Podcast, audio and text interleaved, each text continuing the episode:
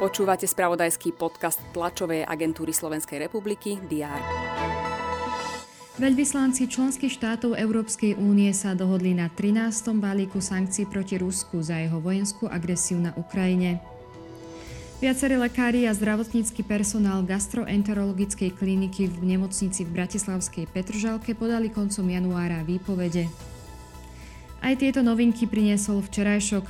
Je štvrtok 22. februára, počas ktorého budú redakcie TSR mapovať všetky dôležité aktuality. Vitajte pri prehľade očakávaných udalostí. Slovenskí farmári sa pripoja k celoeurópskym protestom farmárov, poľnohospodárov a potravinárov. Chcú tak vyjadriť svoju nespokojnosť s rozhodnutiami Európskej únie. Na cesty po celom Slovensku vyrazí okolo 4 tisíc farmárov. Treba preto rátať s dopravnými obmedzeniami.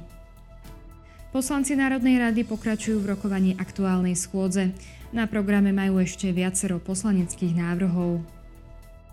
Vo štvrtok opäť zasadá vláda. Na programe má zatiaľ návrh štatútu ministerstva školstva. Prezidentka Zuzana Čaputová slávnostne odovzdá certifikáty účastníkom Klimatickej akadémie. Ide o vzdelávací projekt prezidentskej kancelárie. Bezpečnostná rada OSN rokuje o situácii v pásme Gazy. Zároveň o potenciálnej dohode s Hamasom o výmene rukojemníkov rokuje v Izraeli americký vyslanec pre Blízky východ Brett McGurk. Albánskych poslancov čaká záverečné hlasovanie o migračnej dohode s Talianskom.